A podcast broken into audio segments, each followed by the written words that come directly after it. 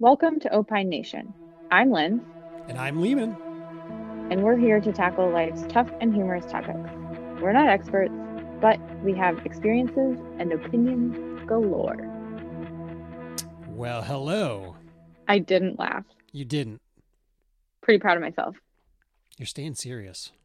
Staying serious today. I'm. It's a mood. It's a I'm a mood. mood today. Okay. Because I'm in, because I because I caused some chaos. No, Okay. that's not my mood. Okay. No. Um, but we did want to come in here and and say to everybody that we are releasing a podcast that we didn't originally intend on releasing. that is correct. And we are not releasing a podcast that we originally intended on releasing. That is also correct. Yes. Because last week you and I chatted. Yep. On the phone, like we're doing now, Yep. 50 miles apart. That is correct.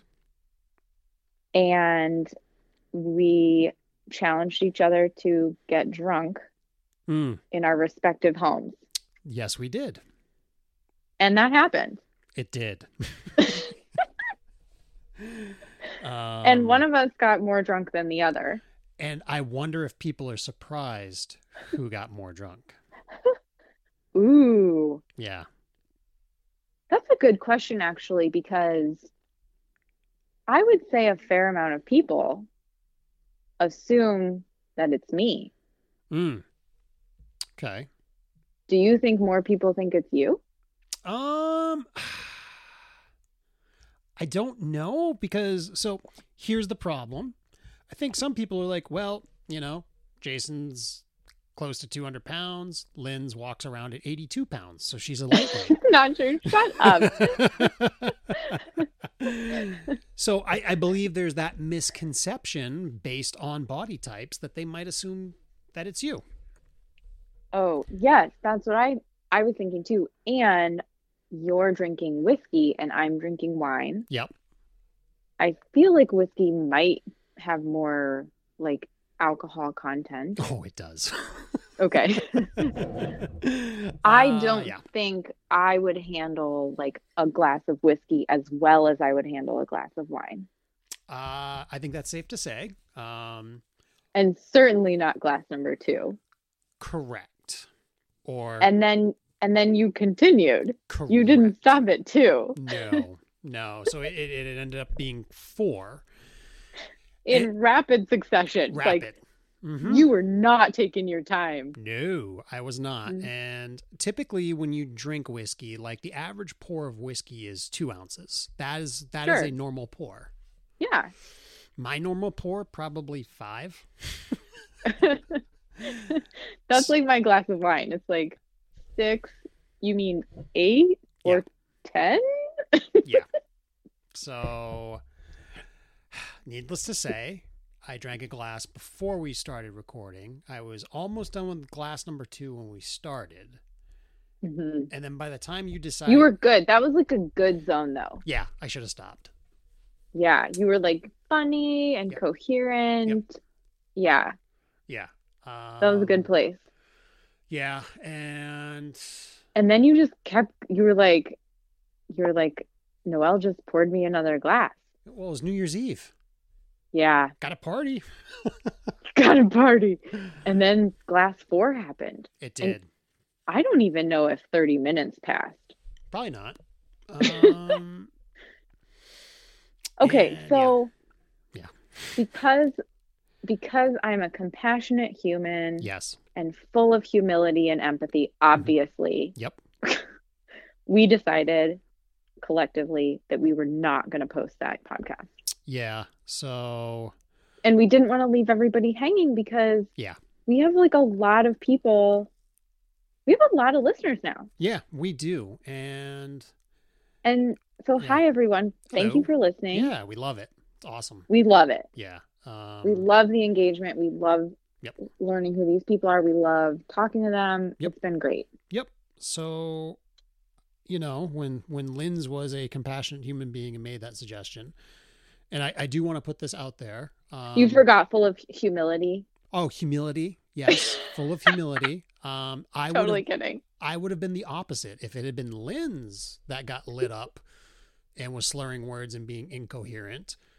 I would have tried my damnedest to talk you into posting it. Because, hey, this is hilarious. uh, it's not hilarious, though. Uh,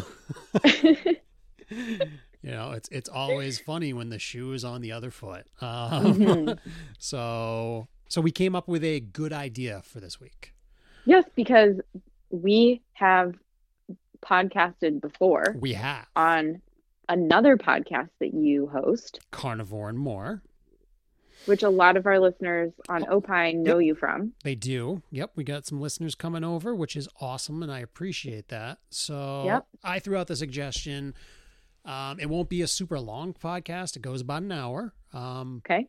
but it's about your journey as a doula and like what you do as a doula. I was like, Cool. yeah, I was like, that's cool. So instead Yeah. of instead of skipping a week, because we've had, you know, we've already had one this season and we had two last season. So I'm like, nope, you know, we've got a little bit of a library we can play with. Figured Okay. Yeah. we'll throw that up. So it's going to be a little weird because people are going to hear me do an intro for Carnivore and more. Oh, right at the very Yeah. beginning. So you get two intros this week, two for the price of one. uh, it's really a good deal. Yeah, it's great. So um, you'll you'll hear the carnivore and more, um, but and it's more of an interview.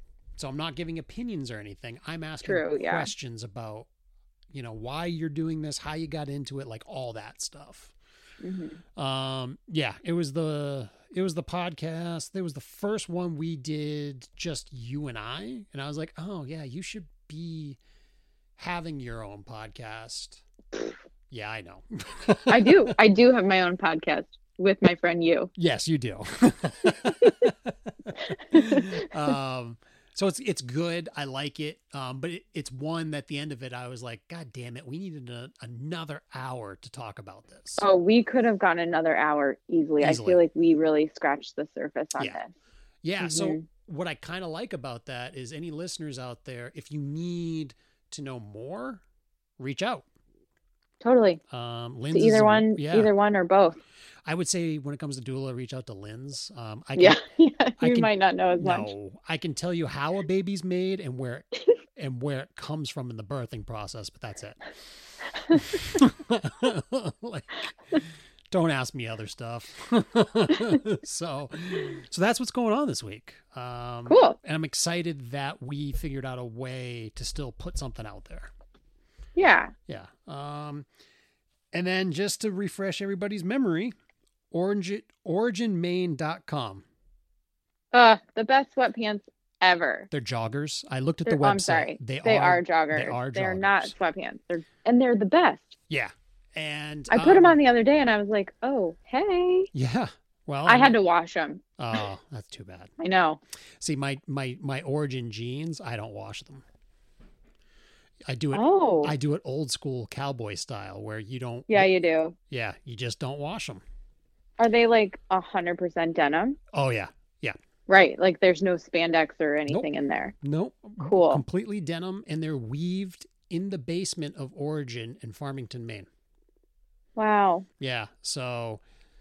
So and- our listeners get a discount. They do. And and this is why it's so important this month. So if you're going to buy clothing, jeans, boots, uh, knives, Brazilian Jiu Jitsu gis, um, you put in Leeman, L E E. Energy drink. Well, wait, there's two promos going on this month. Oh, sweet. Okay. Yeah. So anything, the clothing, um, they call it durable goods, which they really Yep. are. You put in the coupon code, which is Leeman, L E E M A N 10, so 1 0, that gets you 10% off your whole order. Cool. Now, if you go to, because they break up the website, which is really helpful, there's the durable goods and then there's the supplements. If you go into the supplement section where you can get uh, protein powder, energy drinks, or uh, supplements, and there's a ton of them, whether it's vitamin D, krill oil, sleep, uh, help with your sleep, testosterone, all that stuff, you still put in Leeman 10, but you don't pay shipping either. Oh, free shipping? Free shipping on the all the supplements, whether it's the That's energy in- drinks. That's yep. incredible. Yep, ships out of ships out of either Farmington or Wilton, Maine. It is it is the lower 48. I do have to stress that. Okay. So, if you're going to buy durable goods, Leeman 10, you get your 10% off. You do have to pay for shipping. But if you're going to go for the supplements, you get your 10% off plus no shipping. Great deal. Great deal. So, I just wanted to throw that out there this week because I don't want people to miss out on free shipping. I've been really digging this new phrase. I'm going to try it out here. Okay. Let me know how it sounds. All right. Fantastici. Fantastic. It's like fantastic, but you know, Italian. well, I feel like this is one of those fantastici moments. it's a fantastici moment, and my mother-in-law is 100% Italian, so I'm going to ask her about this word, and I will. Get All right, ba- ask her about this word. Yeah, I'm going to ask. I'll ask, and we'll talk about it on the podcast next week. I can't wait because I'll tell you where my source is from. Okay, that's going to be excellent. So, All right. Let let me close it out. Yep. That's all for now with this longish introduction to our podcast. Yep. uh, pre-recorded. We'd love to continue that conversation just like Leeman said. So you can either chat us up at Leeman and lehmanandlins at gmail.com or on Instagram at Opine Nation. You can join us next week when we opine about another tough and humorous life topic.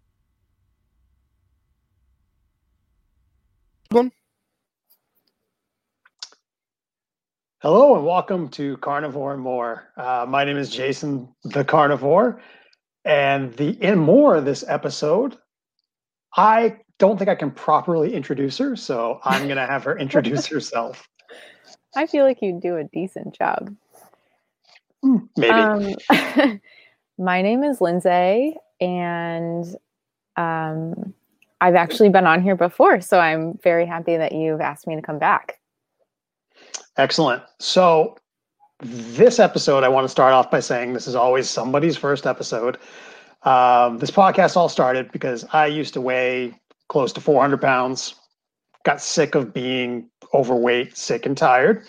So, I dropped a bunch of weight.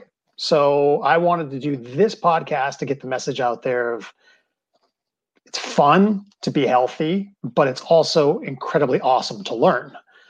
Um, so one of the things that I've been going through lately is a lot of learning. Um, I'm sure, Lindsay. I- is this by choice? oh, it's not by choice. Yeah. Um, so we are in the middle of the uh, the lockdown, I guess. Um, yeah, I think I'm on. I think it's week six at, at my house. Week six. Yeah, I think it's day 38. Ugh.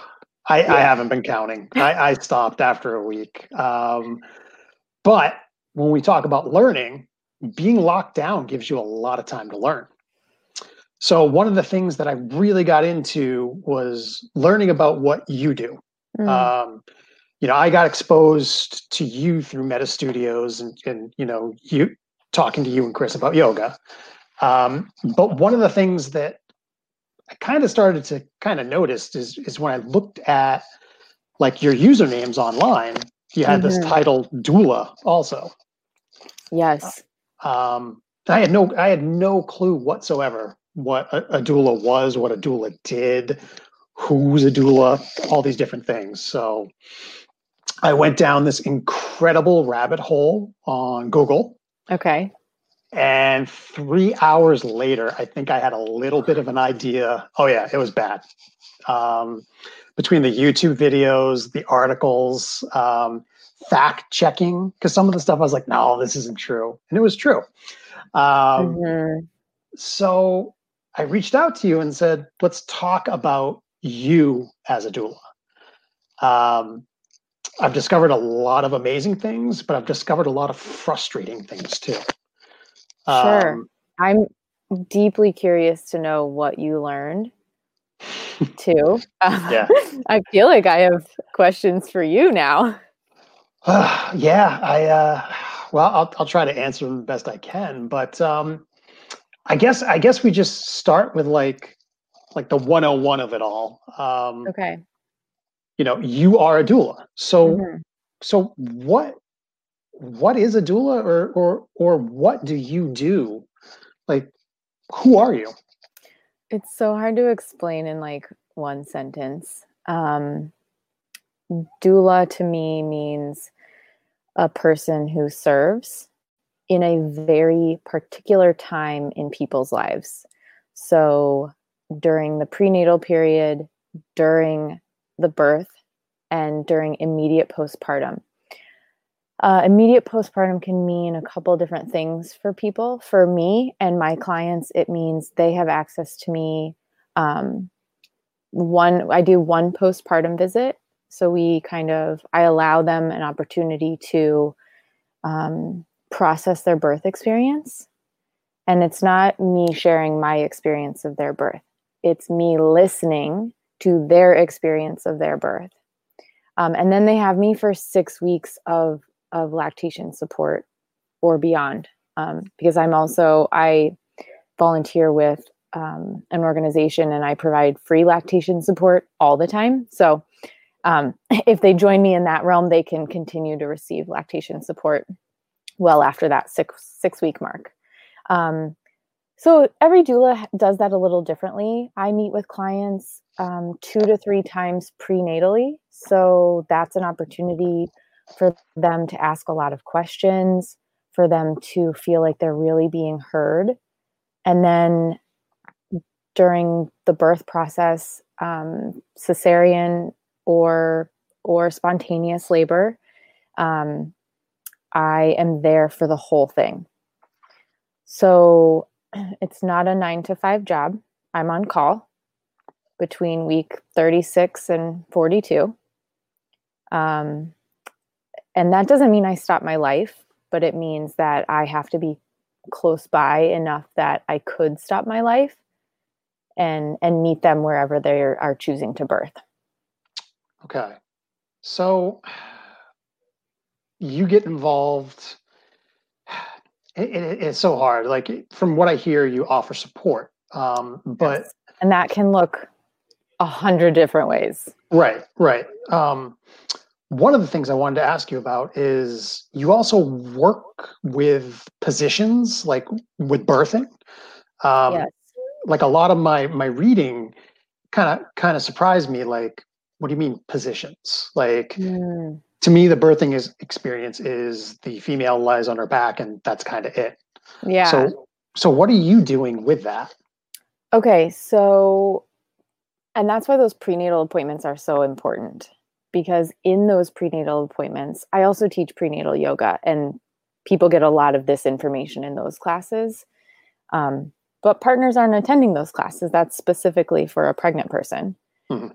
So I I try to teach a lot of positions that help align the pelvis, get baby into a better position so that the labor can progress more smoothly. Because a lot of times, um, what can happen is baby has a has a malposition, and okay. so getting some movement in the body can help baby figure out a better way to come out. Okay. So labor maybe won't take as long, maybe won't be as painful. Um, and maybe the birthing person won't feel like they just got run over by an army full of semis. Hmm. So another another thing that I was wondering. This, you... So the positioning in yeah. in labor specifically, um,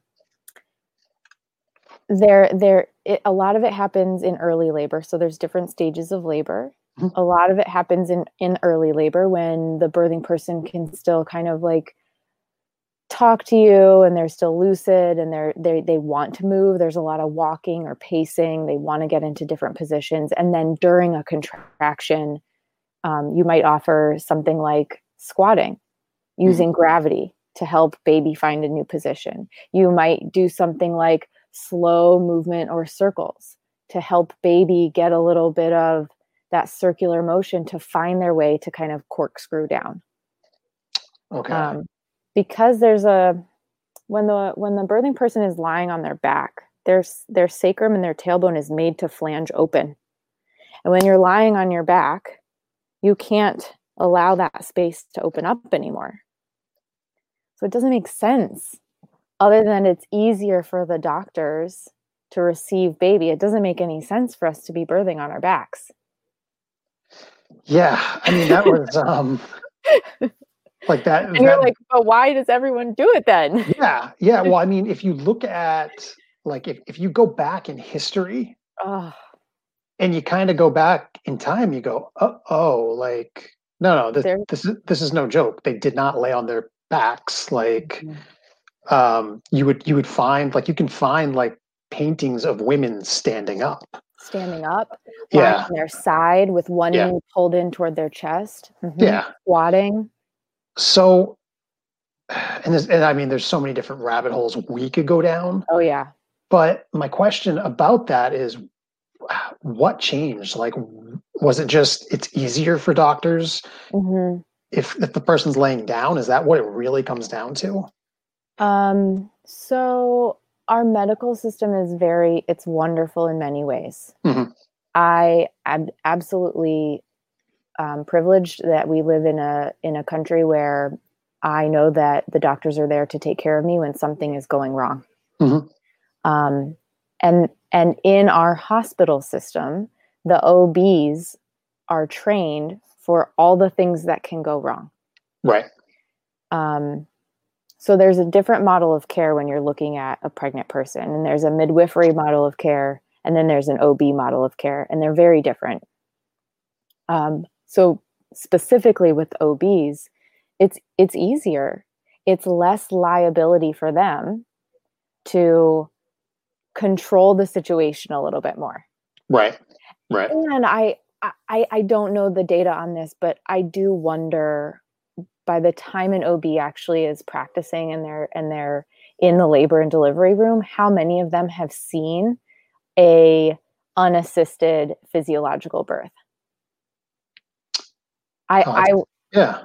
i would be really curious to know the actual number on that I I would suspect it's probably pretty low. i think so Um, huh. See, I'm I'm learning again. Like that's Yeah. something that I didn't even think about. Like, does an OB actually know what that is, or are they just they've read a book about it and that's it?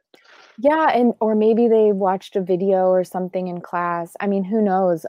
They're trained surgeons, and Yeah. they and they're there for a reason, and thank God they are. Yeah, yeah. Um, but there's also if, the less we get involved, Mhm. a lot of times the better the outcome.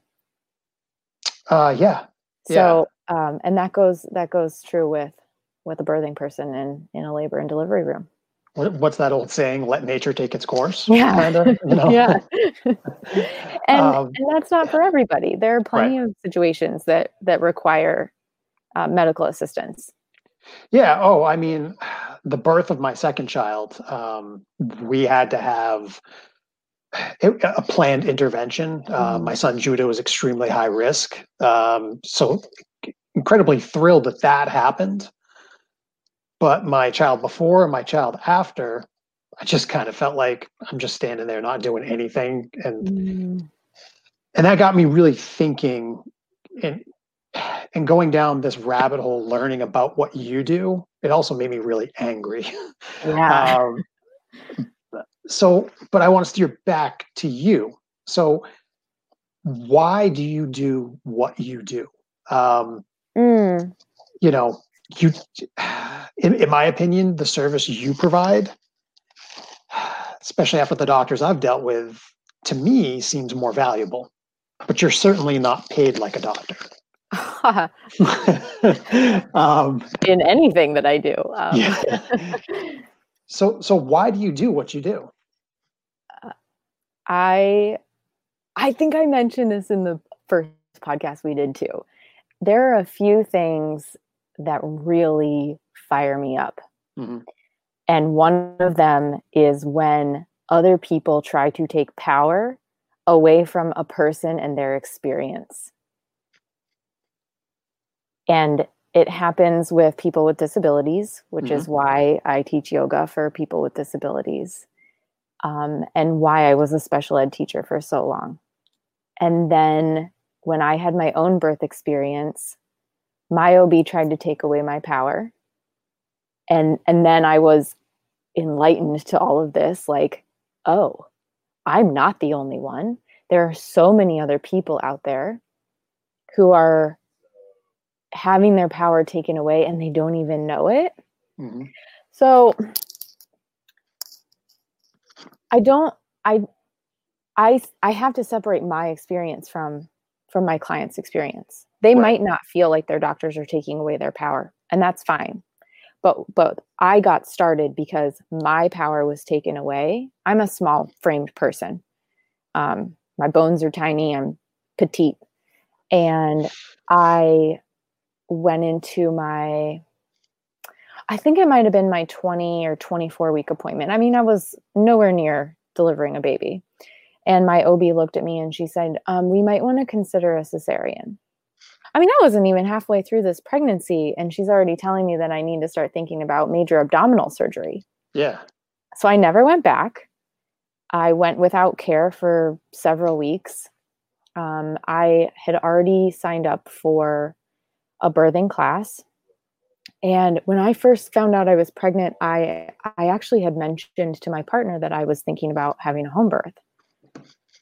Um, and he wasn't really. I mean, we hadn't really talked more about it. It was just something like every time I imagined me delivering this baby, I just felt myself in my tiny itty bitty apartment in DC. um, and so after I went to this childbirth class, someone else in the room said, "Oh, I'm planning a home birth." And I said, "How did you do that without like do your par- are your parents okay with this? Are your providers okay? And she looked at me and she was like, "I didn't tell my parents." And I was like, "Oh, I don't have to tell my parents either." um, but I did. I, I have a hard time not sharing information. So I did. And I just said, I need you to trust me on this. I need you to trust that this is where I know that I will will birth most successfully. Um, because the hospital scared me. And the hospital scared me because my OB said to me way too early in a pregnancy that she thinks I need to consider a cesarean. And I felt like I felt like my power was taken away. My Hmm. freedom of choice. So, and, and in, in the, the small amount of time I've got to know you, uh, it's very clear that you're about fighting for people that maybe can't fight for themselves. Um, Yeah, and and maybe don't even know that they needed to until after the fact. Right. So you went down the path and became a doula because you you felt somebody was trying to take your power away. Mm-hmm. So And that that birthing world, when you're pregnant and and and birthing and early postpartum, it's vulnerable. yeah, It's raw, yeah, and we don't. In a collective, we don't know much about it, and so we give our trust and we give we give that power over. Mhm. Tell me what to do. right. you know because it's not it's not something we see in our lives every day or even once a year how many Yeah. births had you seen before you were with your wife Uh, well, I, uh, with my wife, that was the second time. Okay. Um, my first, you know, so for me, like the my first child, I Mhm. was I was 23 when he was born. and how many births had you seen Oh, none. None. I mean, you know, I you you see what you see in the movies. yeah Um, which is not the way it really goes down usually oh, not at all. Um, the the things I saw, no. um, so so when it comes to this process, and and you first get involved with. I, I guess do you call them a client or what do you call them? Because to me, client doesn't seem like the right word. Mm. when you think of a better word let me know Okay, i'm open i do call them clients right, be I say I say client because there is a there is a boundary there. I'm Mhm. I'm hired service. Um I haven't been so good with the boundaries though because most of my clients end up seeing me it's a small town where I live right. and we end up seeing each other and we end up hanging out in similar circles and um and or they were yoga students before they got pregnant and or they're yoga students after so um the lines get kind of blurry okay, but I do call them clients right now. Um, did uh, what was your question? I'm sorry. So, no, no, it's it's fine. I, I, I, I think my answer. no, no. This this this happens with you and I all the time. I mean, we talked at a coffee shop for almost what three hours. oh my god, I know. like, um, so day one, somebody comes to you. and Yes. Says, Okay. Hey, Do you want to know the process how it works? I do. Yeah. Yep. Okay. Yep. So typically it's an email. Okay. Um, hey, I'm curious about hiring a doula. Great. Let's schedule a less than an hour conversation where I'm interviewing them just as much as they're interviewing me.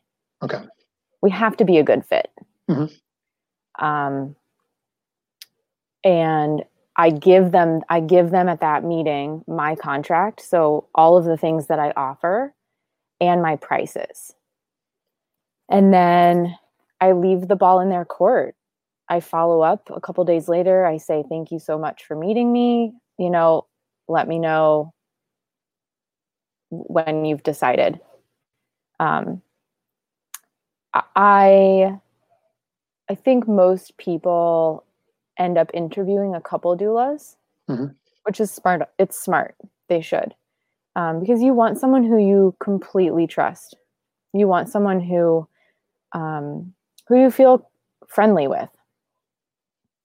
Um, and then once they hire me, we schedule a, a, a first visit. And if they have a partner with them or if they have someone else who's going to be a supportive role for them, I ask that that person attend all of the meetings with with us. So that means that we meet after hours or early in the morning or on the weekends or whatever works for both of our schedules. And um, that's a 90 minute appointment. We do that twice. Okay. Um, and now, because of this pandemic and all of my services are being offered virtually, instead of two prenatal appointments, I offer three prenatal appointments, each 90 minutes to two hours. Okay. So those are the meetings where I really get to know the birthing person, their preferences, their partner. There's a lot of that first appointment is me kind of making sure that the partner knows that I'm not there to replace them, that I'm there to support the the relationship uh, of the two of them and this journey that they're going through together. But I might be the only person there who's ever seen a birth or experienced a birth if, if it's their first time. So um, I can normalize some things. Um, and and partners partners need a break. You know, they, need a break sometimes. Um, and I and I can do that for them too. So we do a lot of talking about birth preferences. I have handouts and packets. Um, I have them go through like a wish list of what they want their birth experience to be like. I, if they have not taken a childbirth ed class, um, I will do that for them and kind of walk through like the stages of labor, what that can look like, sound like, feel like um, for both people. So what what that person what the birthing person is experiencing and then what the partner might be noticing and then they also know that they have access to me anytime leading up to the next appointment during like regular business hours like nine to nine Okay. nine to nine. yeah and then Yeah. the the second appointment is um it's a lot of preparation for postpartum Okay. it's a lot of what is this going to look like when baby's actually here for both of you. Like i want to know the nitty gritty and i want them to think about it. Um especially i think for first time folks that's really important because i know they've heard the stories that everything changes but you don't know until you're in it how much everything really changes. Um, i also try to talk to them about I do a little exercise and I ask them some really deep and personal questions for them to reflect on. And they don't have to give me the answers. These are things that the two of them can discuss together with or without me. But it's things like how do you handle stress? How do you handle stress and then not sleeping? How do you treat yourself when you're not sleeping and you're stressed out and you're learning a million new things every single day? How do you treat your partner when they're learning a million new things every day and they're stressed out and they're not sleeping? Hmm. Yeah. Things like that. because the dynamic changes. The way you Mhm. interact with one another changes. Uh, I know you know that. You have kids at the house. Oh yeah, yeah. It's Yeah. um. So, so let me ask you. It's it's Mm. uh, this is the thing that I've really been kind of hyper focusing on with learning about your. Yeah, I mean it's it's a profession. Uh, you're a professional, so um, you talk about the partner. You know, Mhm. so me as a partner. So Yeah, my I'm, I'm, I use um, gender neutral language. Yeah. Because I do have I do have people who don't identify as she her who are birthing, yep. and I do have plenty of um, same sex partners as well. Oh yeah, yeah. No, so no, so no worries. I Yeah. mean, it's Okay, um, just to make I yeah, not to make yeah, it confusing, but Oh yeah, no. It, it, uh, as my grandfather always said, to each their own. Yeah. That's that's kind of taken me through life. So when it comes to the partner, so Mhm. me as the partner, the the male, um, I, I I felt through the process that it was kind of like, yeah, you're you're just there to hold your wife's hand, like hold her hand and tell her her everything's okay. And when I sit back and, and and look at everything and think about you know what my wife Noelle went through with these births and everything, I don't think holding just holding her hand and saying, "Hey, it's going to be okay," is enough. I don't think it's fine. Um, both of Noelle's birth were cesarean. The first one, re- we we didn't have a choice. It was just simple as that. Second one, we weren't given a choice. It was just kind of forced on her. Um, so, what do you do to get the partner more engaged with the whole process? I try to start that in our appointments. Um, but I did, I had a client last year whose partner was like really hands off during the whole thing. Really, like he liked me, we got along great, and he was there for every meeting, but really just kind of felt like this was her thing Okay. um, until we were in the birthing room. Mhm. And then I was able to nudge him. And really, and then a lot of that is like us physically shifting around one another in this small area is like Yep. me stepping back and like kind of encouraging him forward and and gently showing him the way and being like you can do this like go rub her back Right. and I teach some comfort strategies. So, or encouraging him to encourage her to get into a different position, encouraging him to talk to her. There's um, a hormone called oxytocin. Mhm. It's called the love hormone. We talk about it a lot with breastfeeding because that's the the breastfeeding person and the baby bonding with one another, right? You're Yeah. just like washed over with love. But the same thing that got baby in is going to get baby out. Right. So, like, I didn't make that baby with this person. In this case, he did. And so, for them to lock eyes with one another, for him to have hand to any body part contact with the birthing person, for him to be stroking her back or holding onto her hips or offering counter pressure in a different area, that's that's really important. Um, and I do have partners where I've had to like say that, like, you, you know, you do this, you take over, I need a Mhm. break, or however it needs to happen. Um, as it is, it's it's very exhausting for the people who aren't birthing too. Um, there's a lot of there's some physical demands. So um, one of the comfort techniques I teach is a double hip squeeze. So if the person is kind of in a hands and knees position, um, whether they're on the floor or on the on the if they're laboring at home and they're like over the countertop or on the couch or whatever, access to the back of their hips and being able to push into their hips on either side Mhm. um, causes it to close in the back but open in the front, the pelvis, and so allowing baby to have more room. Yeah. And you do that during a contraction, it can be really um, it, it helps ease the pain, especially if the person is having a lot of back pain. Yeah. So there's Okay. things like that um, that I can that I help encourage. I Okay. also because in a hospital birth there are a lot of people in and out of the room Mhm. the whole time. And they're constantly offering things. And the nurses are wonderful and they do a great job of, of wanting to keep everyone um, as comfortable as possible. But a lot of the things that they're offering are also um, interventions for labor. Um, and so that can start with something like Would you like us to induce you? Would you like us to sweep your membranes? Would you like Pitocin? Now, would you like an epidural? Do you want anything for your nausea? Like, do you want some Tylenol? And if you take a step back from from what the nurses are offering, you can ask them and you can ask the doctor with everything. We have a choice in this. Mhm. And I try to teach um, the birthing person and the partner a very simple acronym. And they can start asking these questions like in their prenatal appointments with their doctor. Um, what are the benefits to me? So, Mhm. so the acronym is BRAIN. What are the benefits? What are the risks? What are the alternatives? Uh, what does the the person's intuition say?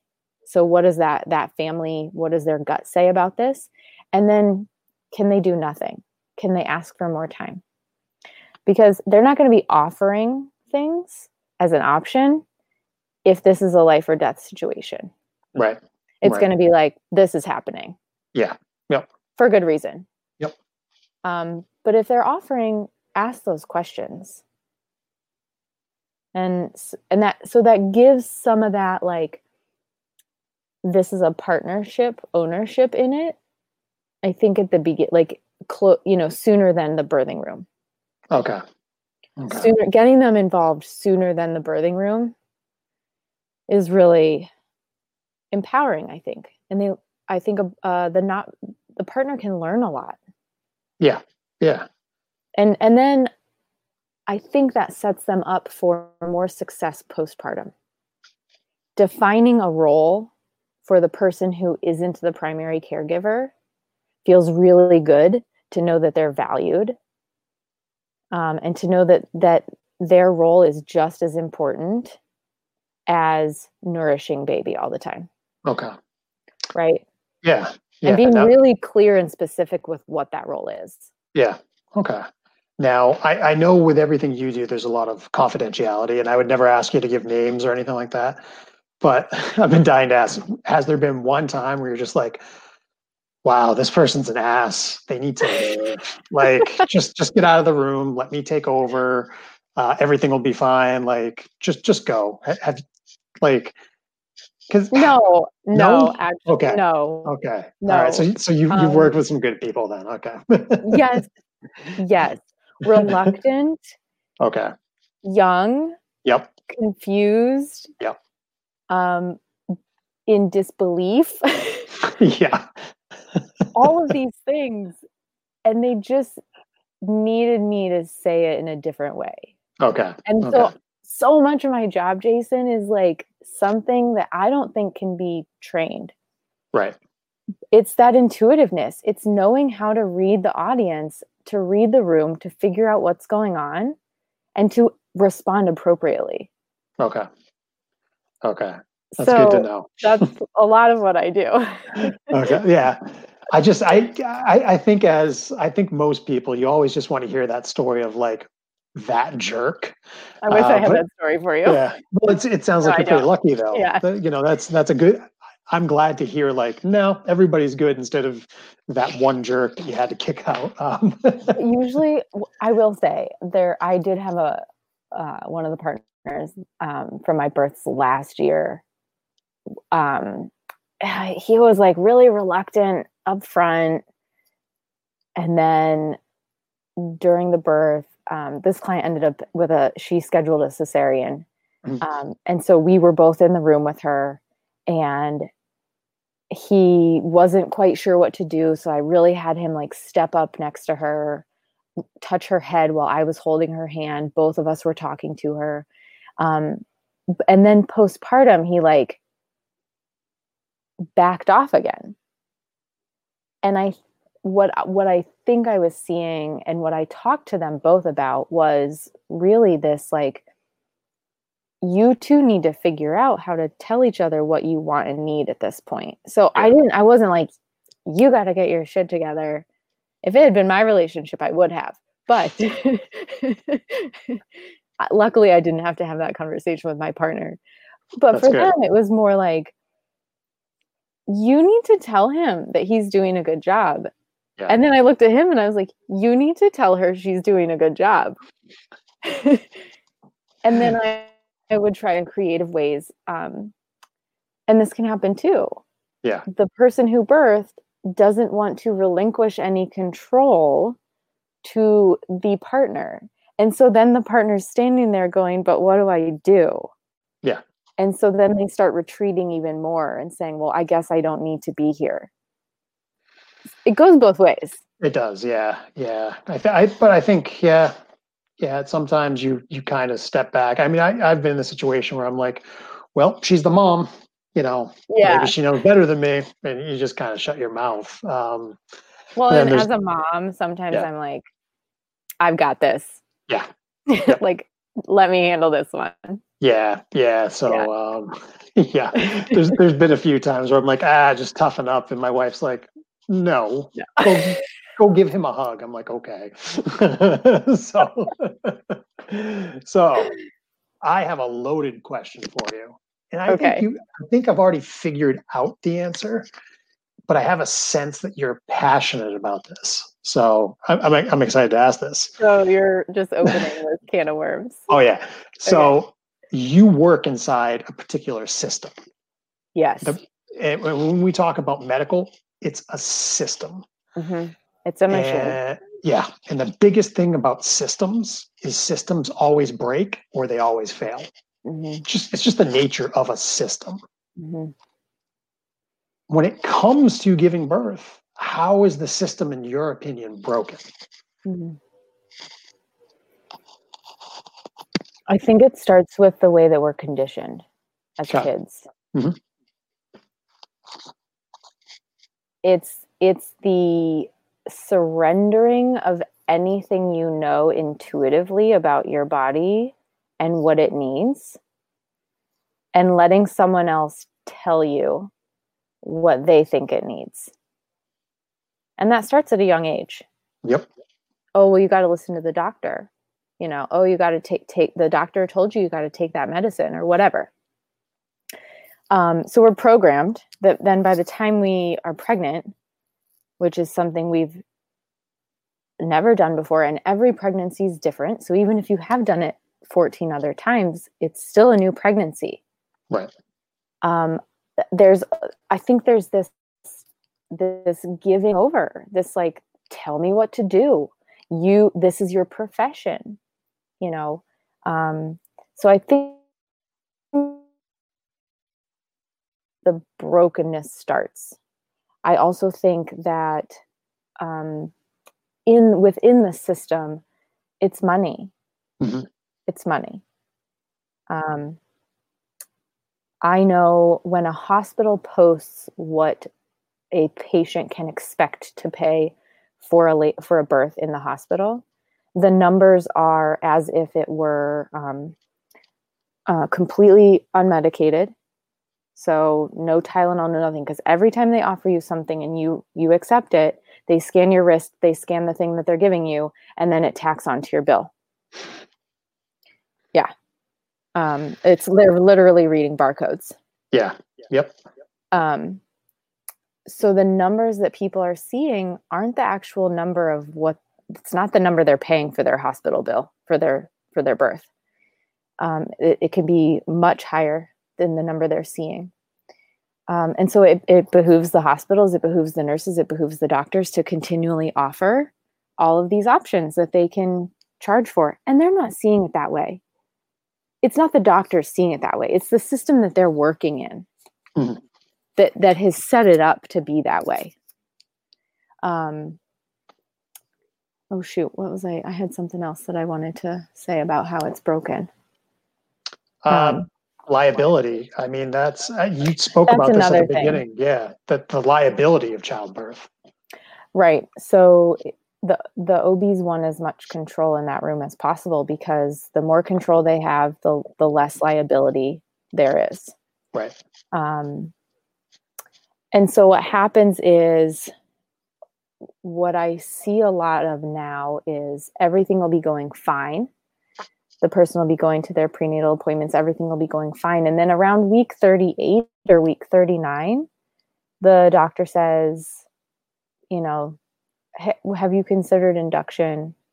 Or, hey, your baby's measuring a little bit big. Maybe we should go ahead and schedule you for an induction. They there's a tactic that they use to get the person to agree to an induction.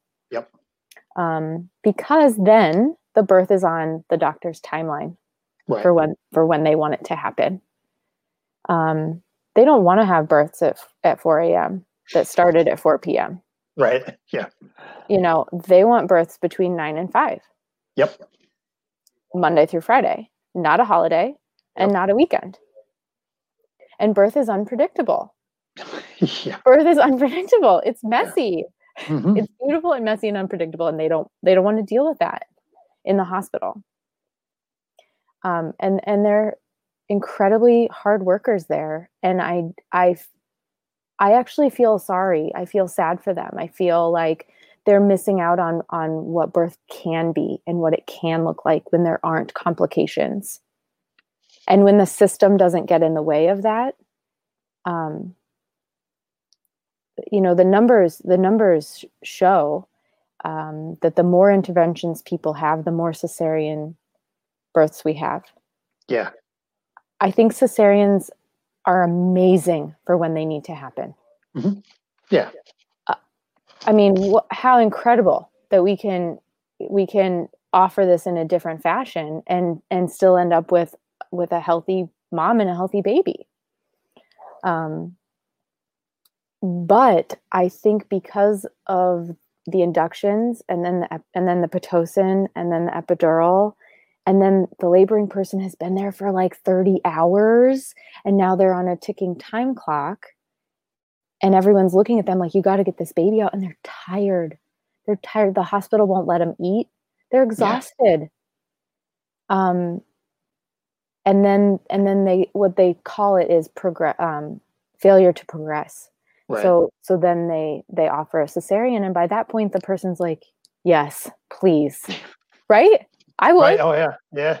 yep. i would totally so um it's it starts at the beginning it starts with the way we're training obs Yeah. the midwifery model of care looks different um, than an ob model of care and i'll just give you a quick comparison midwifery model of care they see their patients for like an hour maybe 90 minutes for their prenatal appointments Mhm. They see them usually about the same schedule like the number of times that an ob would see them. And then they're there with them. At least some there are some practices that have like multiple midwives and you get whoever is on call. But a lot of times it's just one or two midwives and and you get you get um, both of them usually. And so or you get the one. Um, so you have the same person you've been working with the whole time at your birth you also have a person who was trained to believe that our bodies were designed to birth babies. Because they were. Um, and that's amazing. Because now you have a person who can sit back Right. provide support and encouragement and comfort and let you know that you're doing a great job and yes this effing sucks but like you're doing it and then they're there to make sure that everything ends smoothly right? They're right there once baby's crowning baby's on their way out. They're there to make sure baby's healthy that there's no hemorrhaging. They a lot of times can offer stitches. And then they're with that same patient for six weeks postpartum. Not one visit six weeks Right. after birth but for six whole weeks they see that patient and that baby over and over and over again. So there's more continuous care and i think there's a, a, a lot fewer problems postpartum in terms of health and mental health with a with a midwifery model of care. Okay. Okay. So so as a doula like Yeah. my preferred um it, it's preferable to work with midwives. right. Right. I feel like there I have a lot more education and biting my tongue to do when I'm working with a person who has an OB. Mhm. because it's not my place, it's not my birth, it's not my experience. I give them their options. I remind them constantly that they have choices, Right. but I'm not there to make the argument for them for whatever they envision their birth to look like. Okay. I am there to give them resources and to encourage them to ask those hard questions. Because the doctors, if you ask the question in the right way, they have to give you the answer. Right. And Right.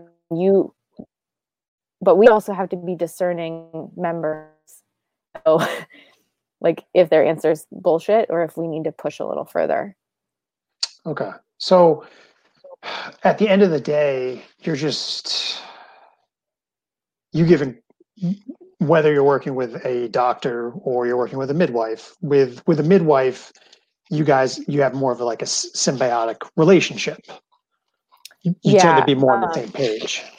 we tend to be more on the same page and i i don't do any medical anything Right. um, i don't do anything from the neck down i don't i mean except comfort measures but i'm not doing anything medically i Right. don't do vaginal exams or anything like that um, and i'm not a medical profes- professional but i i definitely am there for emotional support. Mhm. um, and so and and the midwives they do a lot of that as well. Um but I- say that and it's really general and broad because i've heard of some pretty terrible experiences with midwives too. Birth trauma can happen no matter Oh yeah. who the provider is Right. it's the person's experience and how they're um integrating that Okay. does that make sense No, it, it makes perfect sense. I mean, it's um I guess that was the biggest thing that that I learned taking this path and educating myself was there, there's all this comfort and, and, and all these things that are offered. But I, I feel like you're providing a service where you're helping those people be informed. Hmm the biggest thing that I I- that I've learned so far is you make it that it's okay to ask questions. Yeah.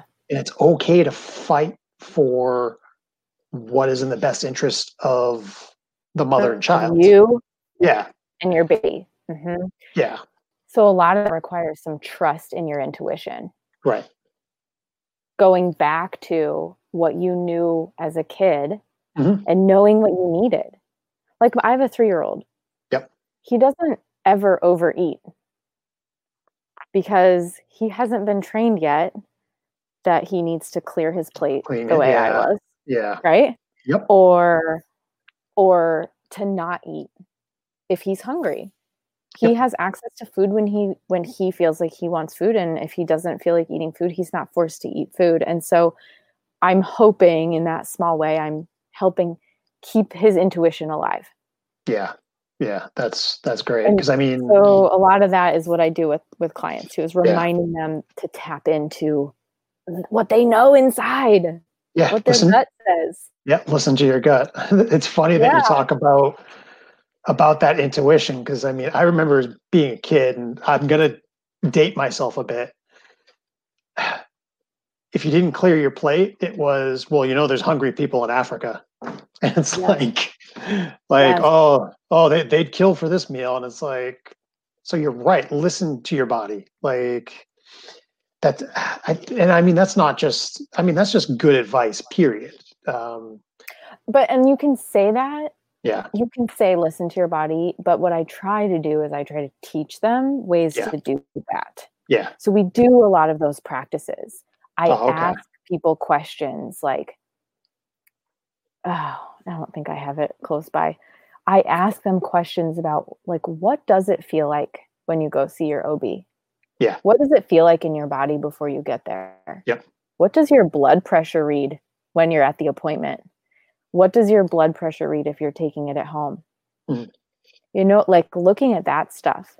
Are you clenching your jaw or your fists or your pelvic floor or your big toe when you get out of that appointment? You know what I mean? Like, Yeah, is there some leftover tension there and what could that possibly be saying to you? Yeah, exactly. Because Yeah. a lot of times we know and we don't like the answer.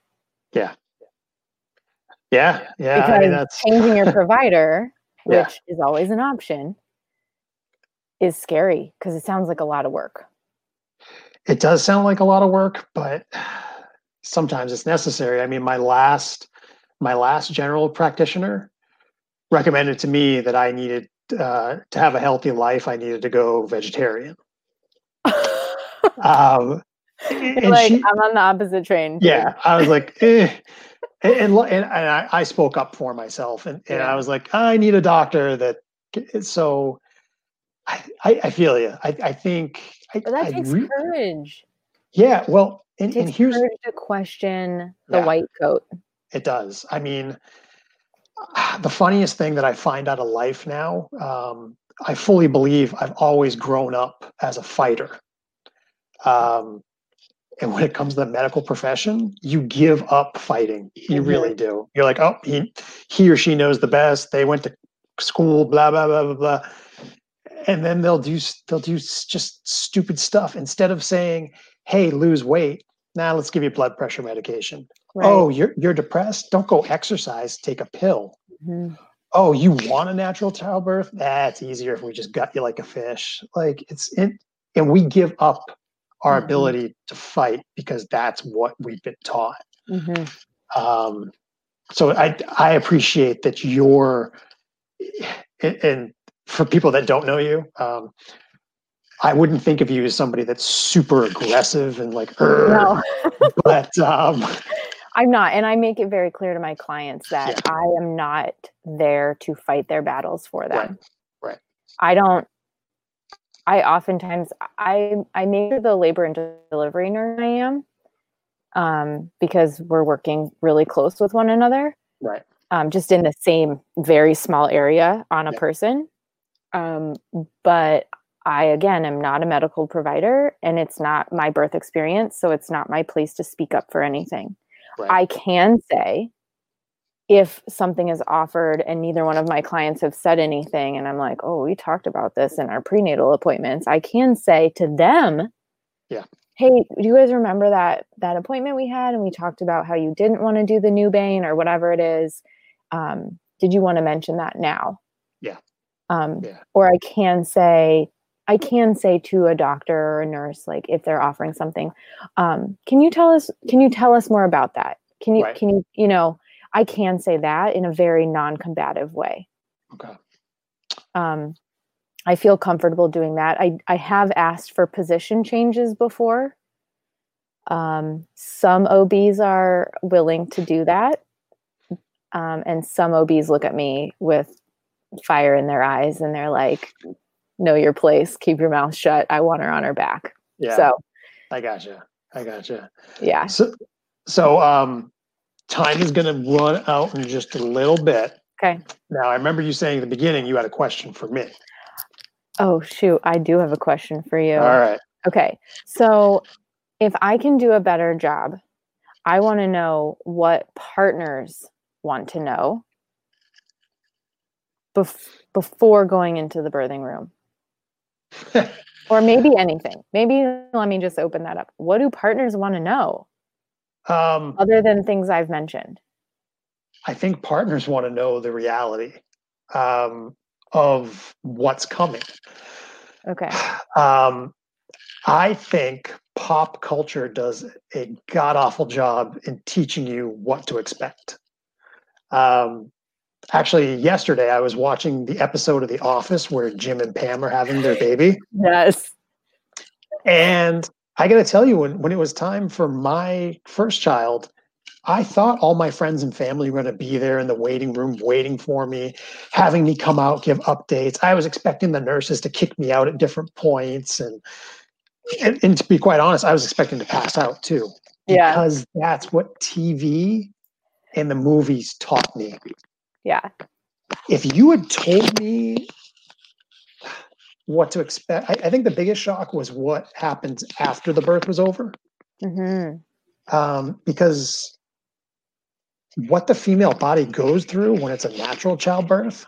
Or cesarean. Either one. Yeah, but the um the natural one really caught me off guard. Okay.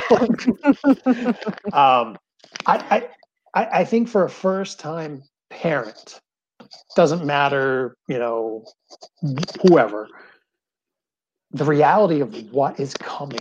Um, my experience through the medical establishment, emotionally, for yes, for your partner. yeah, Okay. and, got none of that. Like it was none of it. Like, yeah, like I had no clue. Um, and then when it came to to second birth, because Judah was such a high risk, it was we're going to take everything out of your hands. You just come here and hold your wife's hand.